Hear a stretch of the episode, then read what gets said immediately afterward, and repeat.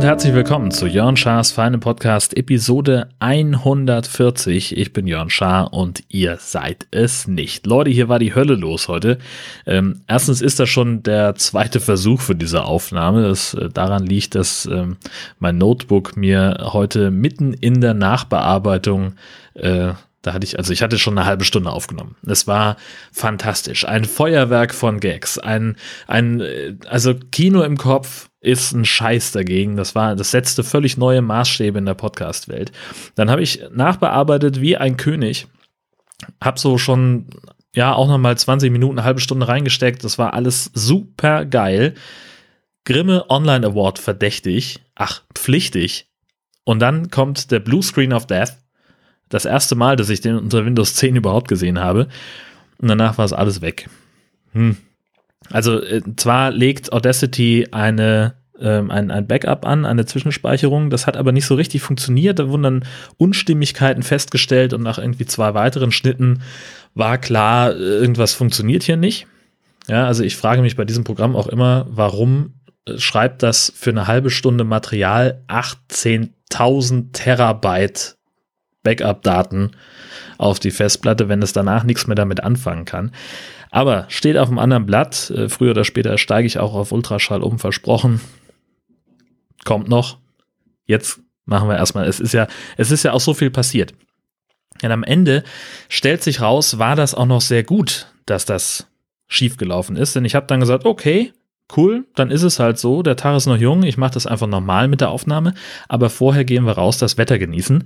Meine Frau und ich hatten uns sowieso vorgenommen, nochmal an den Deich zu fahren, mit dem Hund ein bisschen äh, unterwegs zu sein. Es war halt einfach, es ist so tolles Wetter bei uns heute gewesen in Nordfriesland. Wir haben Sonnenschein gehabt, es war fast kein Wind, es war schön kalt dazu, trockene Kälte, ne? also super geil. Und wo diese Aufnahme jetzt eben nicht geklappt hat, haben wir gesagt, naja, mein Gott, dann fahren wir jetzt erstmal, solange es noch hell ist, ich kann ja später immer noch aufnehmen. Und gehen also los, haben den Hund angeleint und dann müssen wir bei uns aus dem Haus raus, einmal über die Straße und dann ist so schräg gegenüber ist ein großer kostenloser Parkplatz, wo wir, wo wir äh, unser Auto immer stehen haben und da fiel uns gegenüber auf dem Parkplatz vom, vom Nachbarhaus, äh, fiel uns schon ein, ein Hund auf, der da normalerweise nicht ist, umringt von einigen Kindern. Und wir dachten so, hä, ja, egal, das wird schon irgendwo passen. Und dann kamen uns aber andere Kinder auf dem Parkplatz entgegen und sagten, Entschuldigung, da drüben ist ein Hund, da haben wir Angst vor, können Sie den bitte wegnehmen, können Sie uns bitte helfen? Und wie sich rausstellt, war da dieser Hund, der ist irgendwo abgehauen.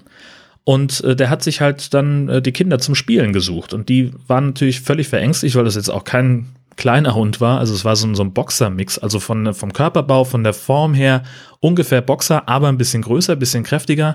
Und der Kopf war auch irgendwie anders. Kann nicht genau sagen, was da noch drin steckte. Aber der, ein ganz junges Tier, super lieb und wollte halt einfach wahnsinnig gerne spielen. Und die Kinder konnten damit halt nicht umgehen, weil die das offenbar nicht kennen.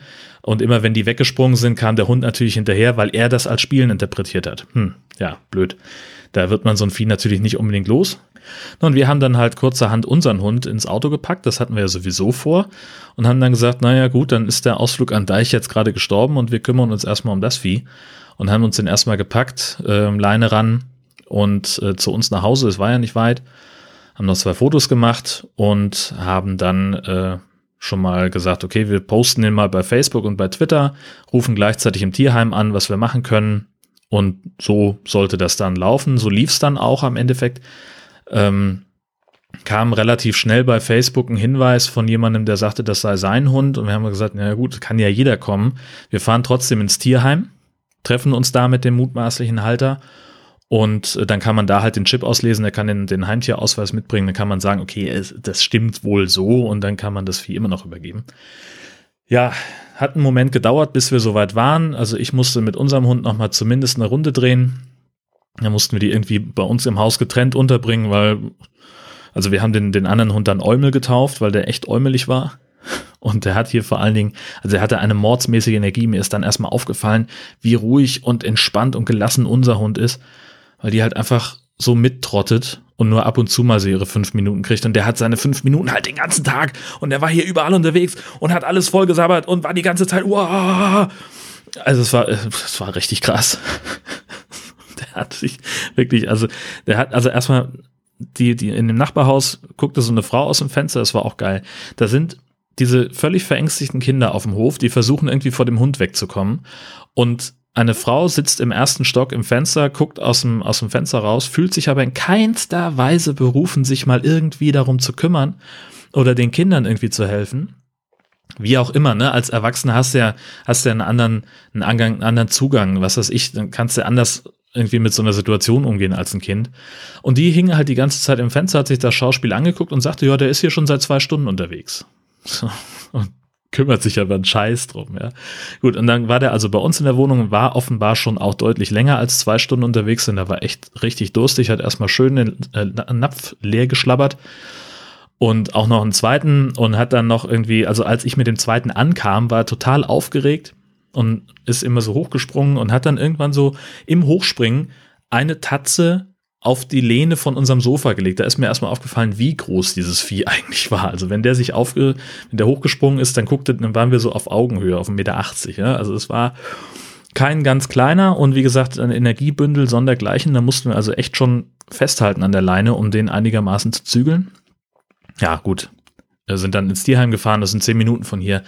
Herrchen war schon da, hat schon sehnsüchtig drauf gewartet und äh, auch an der Reaktion der beiden war schon auch für den Laien erkenntlich, ja, die kennen sich, die mögen sich auch und äh, der hatte noch seine Frau dabei und seinen Sohn und auch die waren total vertraut mit dem Vieh. Und da haben wir dann auch gesagt, also auch die Tier Tierheim-Mitarbeiterin sagte, hier können wir wahrscheinlich darauf verzichten, den Chip auszulesen. War für uns auch in Ordnung. Und dann haben wir uns wieder unserer Wege begeben. Aber das ganze Thema war halt dann auch klar. Also mitten auf dem Deich waren wir dann nicht mehr, weil meine Frau heute Abend noch was vorhatte, wollte noch zu jemanden besuchen und musste dann eben auch langsam mal los. Ja, und so war es dann. Sie ist dann gefahren. Ich habe jetzt eben kurz noch Besuch gehabt. Wir haben noch ein bisschen was korrigiert an der aktuellen What's in Your Pants Folge, die am Dienstag erscheint. Da ist uns ein kleiner Fehler unterlaufen. Und den haben wir ausgebügelt und dann bin ich mal gespannt, ob ihr die Stelle findet, wo wir da korrigiert haben. Äh, ja, die geht also am Dienstag online gegen Abend. Und ich werde jetzt noch schnell hier ein bisschen was erzählen, das erzählen, was ich eigentlich schon vorbereitet hatte für euch, ähm, damit ihr mal auf dem Laufenden seid, wie es bei mir so läuft gerade, ähm, bevor ich dann natürlich gleich so ungefähr ab jetzt noch in einer Stunde ähm, dann den Dschungel weiterverfolge, denn es ist ja wieder losgegangen am Freitag mit dem Dschungelcamp auf RTL. Das ist halt bei mir Fernsehpflichttermin. Also alles andere ist so ziemlich entbehrlich, aber das gucke ich halt super duper gerne und immer äh, in Begleitung von Twitter. Also Dschungel gucken, ohne gleichzeitig bei Twitter die Timeline durchzuscrollen und so ein paar Lester-Tweets abzusetzen, das geht einfach nicht. Ich habe jetzt noch keinen richtigen Favoriten rausgefunden. Ich hab, fand in der ersten Folge hat Fräulein Menke ein paar schlaue Sachen gesagt, die ich grundsätzlich unterstützenswert fand. Ähm, und ich finde, die, diese kindliche Begeisterung, mit der ähm, Gina Lisa in den Dschungel gegangen ist, fand ich total sympathisch. Und ja, Sarah Joel kannte ich vorher nicht, aber ich finde die total cool, weil sie, die ist halt so entspannt damit. Die macht es halt einfach. Und denkt sich auch so, ja, das ist ja witzig hier. Ähm, und sowas finde ich eigentlich gut. Ähm, bisschen Problem habe ich im Augenblick mit äh, Markus Majowski, weil der weiß ich auch nicht, der ist für mich irgendwie nicht greifbar. Der spielt eine Rolle und die Rolle, die er vor der Kamera spielt, ist eine andere als die, die er vor anderen Campern spielt. Und da bin ich irgendwie so ein bisschen zwiegespalten, sag ich mal. Gut.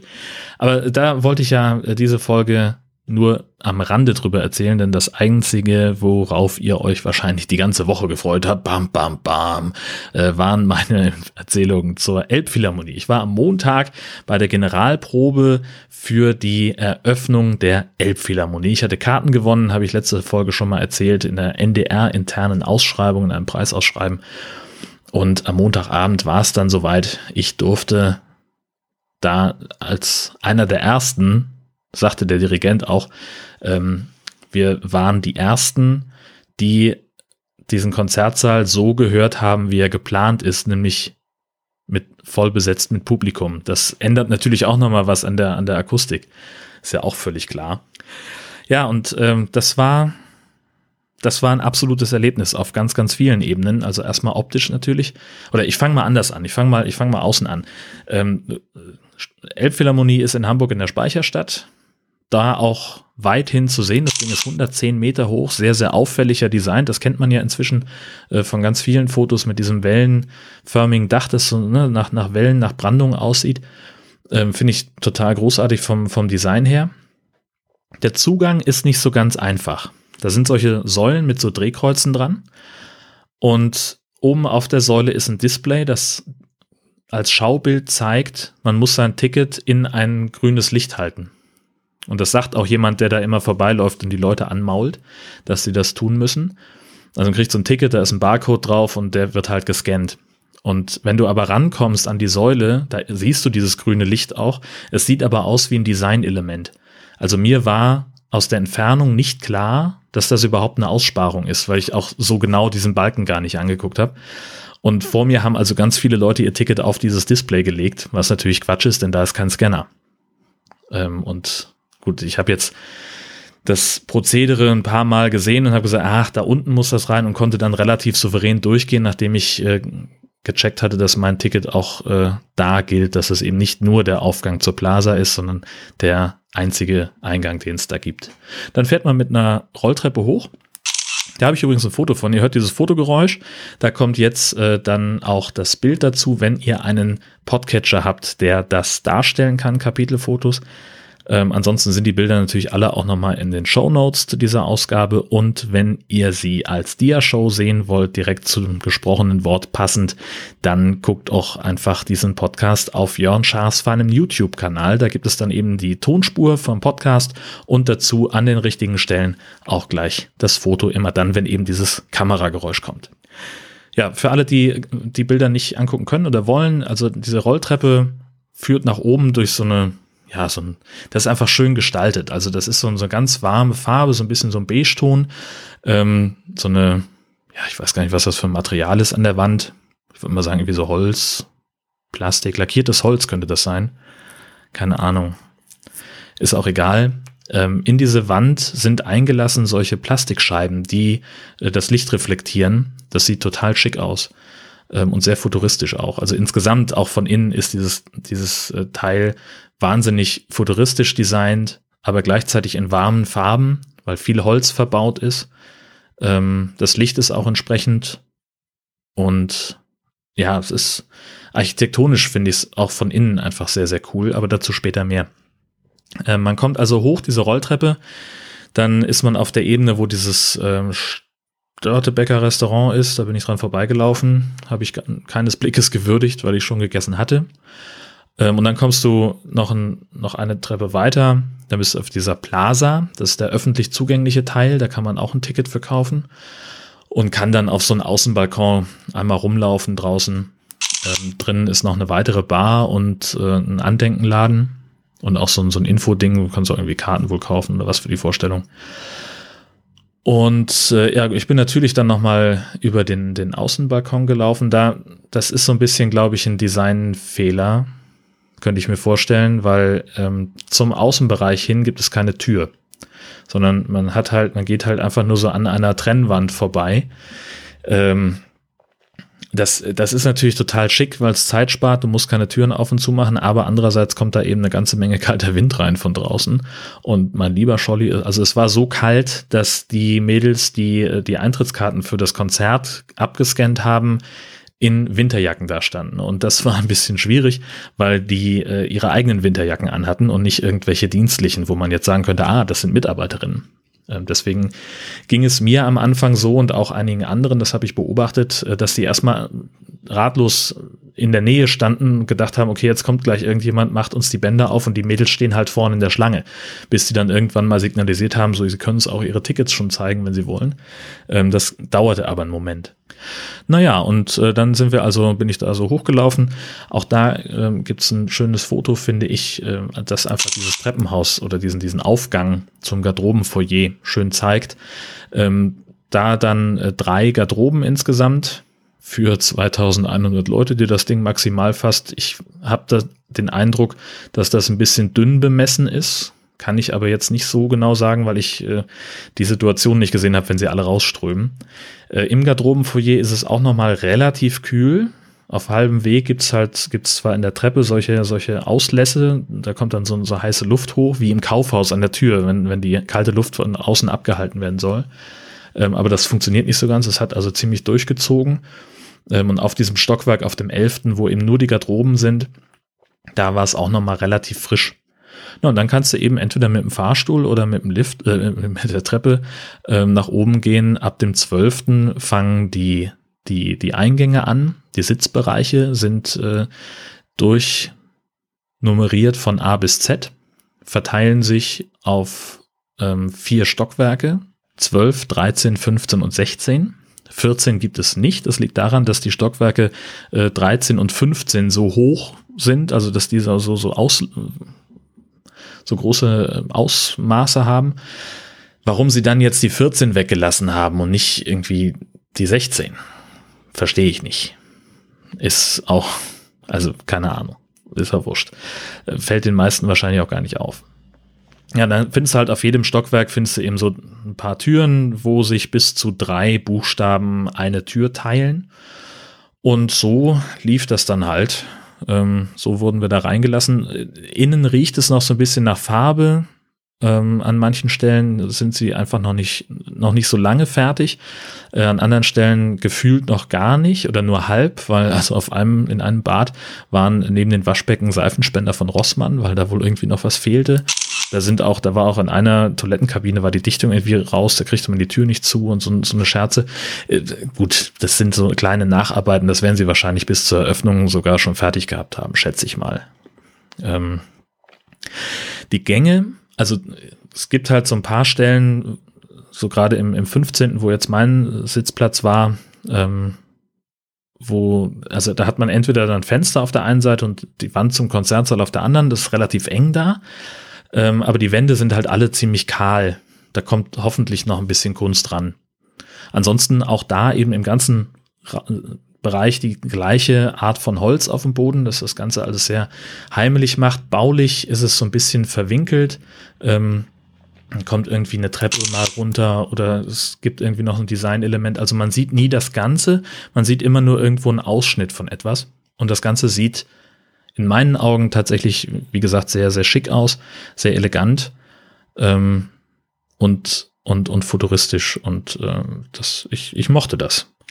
Gegen 18 Uhr war dann Einlass, dann durften wir also rein in den Saal und äh, ich hatte im Bereich K meinen Sitzplatz in Reihe 3 und da saß ich, also ich habe diesen Platz als ideal empfunden, einfach von der, vom, von der Aussicht her, weil ich also fast direkt im Rücken des Dirigenten saß, halt natürlich zwei Stockwerke erhöht, aber ähm, also ich hatte einen tollen Blick auf das Orchester und wenn man jetzt in einer, in einer ich sag mal, in einer Konzerthalle oder in einem, in einem Theatersaal sitzt oder so, ähm, dann möchte man ja eigentlich am besten mittig hinter dem Dirigenten sitzen, um dieses Stereophone so ein bisschen zu haben, um also die, die Instrumentengruppen auch von der Richtung her zuordnen zu können. Und deswegen war ich sehr zufrieden mit dem Platz.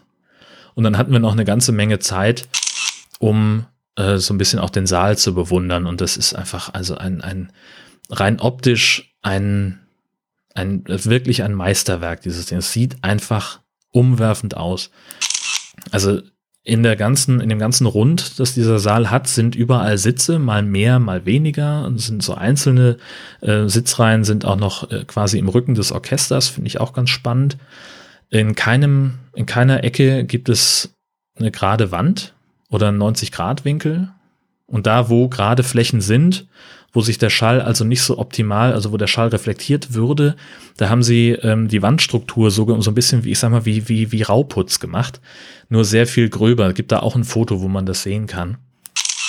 Und äh, ja, natürlich, der, der Knaller ist natürlich die Decke, die aussieht wie so ein, ja, wie sagen wir, so ein, so ein, wie ein Trichter oder wie ein, wie ein, wie ein Blütenkelch, der quasi falsch rumhängt. Von oben wird es dann immer weiter, wie so ein, wie so ein Zirkuszelt sieht das fast aus. Und in der Mitte hängt eben dieser riesengroße Reflektor. Das ist wie so ein, wie so ein Tropfen, hängt er aus der Decke raus. Und da drin äh, bricht sich eben auch nochmal der Schall auf eine ganz besondere Art offenbar. Ähm, ich bin total fasziniert gewesen von dem Lichtspiel, von den Lichtmöglichkeiten, die dieses äh, Ding bietet, ähm, was sie da alles, wo sie überall ihre Spots hinsetzen können und so. Das ist, ähm, war schon sehr, sehr cool. Stühle waren super bequem, sind natürlich auch nagelneu, aber ähm, die, man sitzt da einfach sehr, sehr gut drauf. Also ich habe auch schon auf neuen Stühlen schlecht gesessen. Ähm, in manchen Kinos zum Beispiel. Und da mochte ich sofort sitzen. Das war sofort für mich sehr bequem. Ja, und dann ging es halt los. Ne? Dann kam das Orchester rein, der Dirigent. Im ersten Teil hatten sie mich nicht so richtig. Ganz am Anfang, die ersten Töne, die ersten Stücke, ähm, das war, war einfach nicht mein Fall. Ist aber auch völlig unerheblich. Und da fühlte ich mich aber dran erinnert, ähm, an das Konzert, was ich vor zwei Jahren in der Heider Stadthalle gesehen habe, äh, weil halt für mich der klang das so ähnlich. Aber mit der Zeit haben sie den Raum auch akustisch viel mehr genutzt, haben zwischen den Songs, zwischen den Songs, ja na klar, zwischen den Stücken hatten sie im Auditorium einzelne Solisten platziert. So der Countertenor mit Hafenbegleitung. Der stand relativ nah an der Stelle, wo ich dann auch gesessen habe. Und dessen Stimme füllte den Saal einfach ganz, ganz herrlich aus. Und ähm, es gab noch kleinere Ensembles, die dann auch irgendwo mal von oben gespielt haben. Es war ganz großartig. Und dann hatten wir zwischendurch ein, eine anderthalbstündige Pause, in der weiter geprobt wurde. Da ging es also um die Auf- und Abtritte. Wie kommt man wer kommt wie, wann auf die Bühne, wer geht wo wieder runter, wie sind die Kameraeinstellungen. Das sollte alles geprobt werden, ohne dass Publikum dabei ist. Mutmaßlich ähm, haben da auch irgendwelche Double vielleicht schon mal die Reden vorgelesen, um, um äh, auch da die Kameraeinstellungen testen zu können. Ähm, keine Ahnung. Ich weiß nicht, was sie da gemacht haben. Wir sollten jedenfalls nicht drin sein. Und nach dem, nach dieser Pause ging es dann weiter und da haben sie mich wirklich komplett erwischt. Also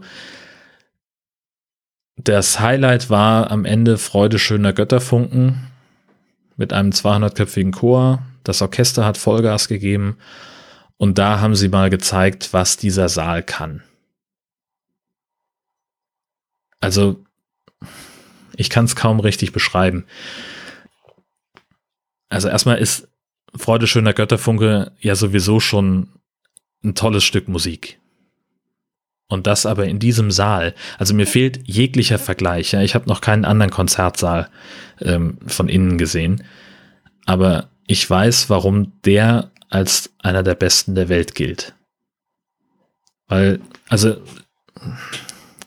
stell dir mal vor, du hast also dieses Orchester in, keine Ahnung, 20, 30 Meter Entfernung. Die spielen da, geben richtig Vollgas. Und der, der Klang, der umwabert dich richtig. Der ist überall. Also es ist das stärkste Bild, was ich so finde dafür ist, ich kriege schon wieder Gänsehaut, wenn ich dran denke. Ähm, das stärkste Bild, was ich dafür finde, ist, es fühlt sich an, es, es hört sich an, als hättest du Kopfhörer auf. Weil, also jede Instrumentengruppe ist, hört man deutlich raus und keine dominiert aber. Also ich glaube es, selbst wenn man an einer der Seiten sitzt, rechts oder links neben dem Orchester, hört es sich mutmaßlich nicht anders an, als wenn man in der Mitte sitzt. Und jeden, auf jedem Ohr sozusagen ein Teil des Orchesters hört. Weil dieser, der, das ist halt einfach, also wurde auch, also ist nicht nur mein Eindruck, sondern das, das ist das, was ich, was ich auch nachher im Rausgehen gehört habe, was einfach viele Leute gesagt haben wie sehr dieser, dieser Raum sich füllt, wie unglaublich klar die Akustik ist. Man hört sowieso sehr viel. Also ich bilde mir ein, ein deutliches Fump gehört zu haben, als jemand seine Tuba auf dem Boden abgestellt hat. Ähm, als Barbara Schöneberger ihre Moderation geübt hat, da stand sie vier Reihen hinter mir an der Tür. Ähm, also man hat sie halt reden hören ich habe nicht gehört, was sie gesagt hat, aber ich habe gehört, da redet jemand und es ist mir zu laut und sogar der Dirigent drehte sich kurz um. Und das fand ich sehr beeindruckend. Wie dieser, dieser wie voll dieser Raum auf einmal mit dieser unglaublich schönen Musik war und diesem, diesem beeindruckenden Gesang und, und allem, was, was dieses Orchester so mitgebracht hat. Also ich möchte auf jeden Fall nochmal hin. Ich möchte auf jeden Fall auch mal ein Orgelkonzert hören, denn die haben da eine fantastische Orgel verbaut, die, die man so erstmal, ich habe die sehr spät wahrgenommen. Also ich habe wohl gesehen, das sind in, in den Foyers sind überall so Bildschirme und da stand dann eben Name der Künstlerin, an der Orgel. Und ich habe drin gesessen, habe irgendwann mich wieder dran erinnert und dann sah ich die da sitzen auf der Bühne an so einem, an einem Orgelpult, einem mobilen Orgelpult und habe gedacht, ach ja, klar, die Orgel, aber wo ist die denn? Und dann fiel mir auf, dass also mir gegenüber so ein bisschen nach rechts versetzt äh, Orgelpfeifen an der Wand sind, aber halt hinten an der Wand. Es ist eben nicht so eine klassische Orgel, wie man sie aus der Kirche kennt, sondern man, man im ersten Blick sieht diese Orgel so ein bisschen aus wie ein, ein Teil der, der, der Dekoration oder der, des, des Gebäudes. Fügt sich also alles ganz harmonisch ineinander. Also ich möchte auf jeden Fall noch mal hin. Auch mehr als einmal.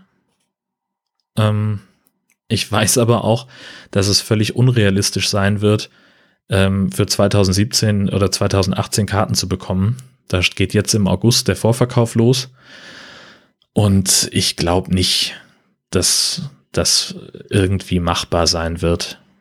Auch nur für egal was für eine Veranstaltung. Also ich glaube einfach erstmal reinkommen, erstmal ein Ticket haben, was da gespielt wird, ist dann glaube ich fast egal.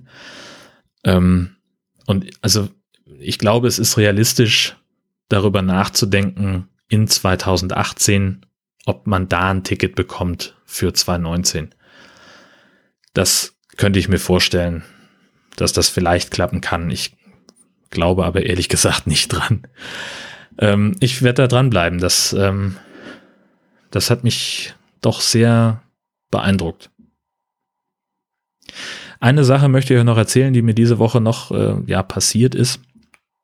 Ähm, und zwar war ich auf dem Rückweg von einem Termin, habe im Zug gesessen, dann klingelt mein Telefon, da war jemand dran und ich habe leider vergessen, welche Firma sie gesagt hat, entweder Branchenportal oder Branchenverzeichnis.de, vielleicht ist das auch eine Firma, ich weiß es nicht. Da sei ich eingetragen mit meiner Homepage. Und äh, der Probezeitraum, der sei ja nun sehr erfolgreich gewesen, ob ich den nicht verlängern wolle. Meine Frage danach, wann ich das, also dass ich das, ich hätte das nicht unterzeichnet, wann, wann denn das gewesen sein soll, hat sie elegant damit umschifft, dass sie sagt, naja, manchmal macht das ja auch der Webmaster, ist der denn zu sprechen? Ich sagte, nein, denn das bin ich. Ähm, ja, und habe dann gesagt, also wenn das also sehr erfolgreich war, dann müsste ich ja das, diesen Erfolg auch messen können. Beispielsweise in meinen Statistiken über die Referrerlinks oder so. Und das sei halt nicht. Ja, und äh, aber trotzdem sei das ja sehr erfolgreich gewesen. Ob ich denn äh, nicht darüber nachdenke, ich habe gesagt, nein, möchte ich nicht, weil ich das auch für hochgradig unseriös halte, äh, das Geschäftsmodell dieser Seiten und das, ich glaube nicht, dass es was bringt und ich möchte darüber eigentlich auch nicht diskutieren.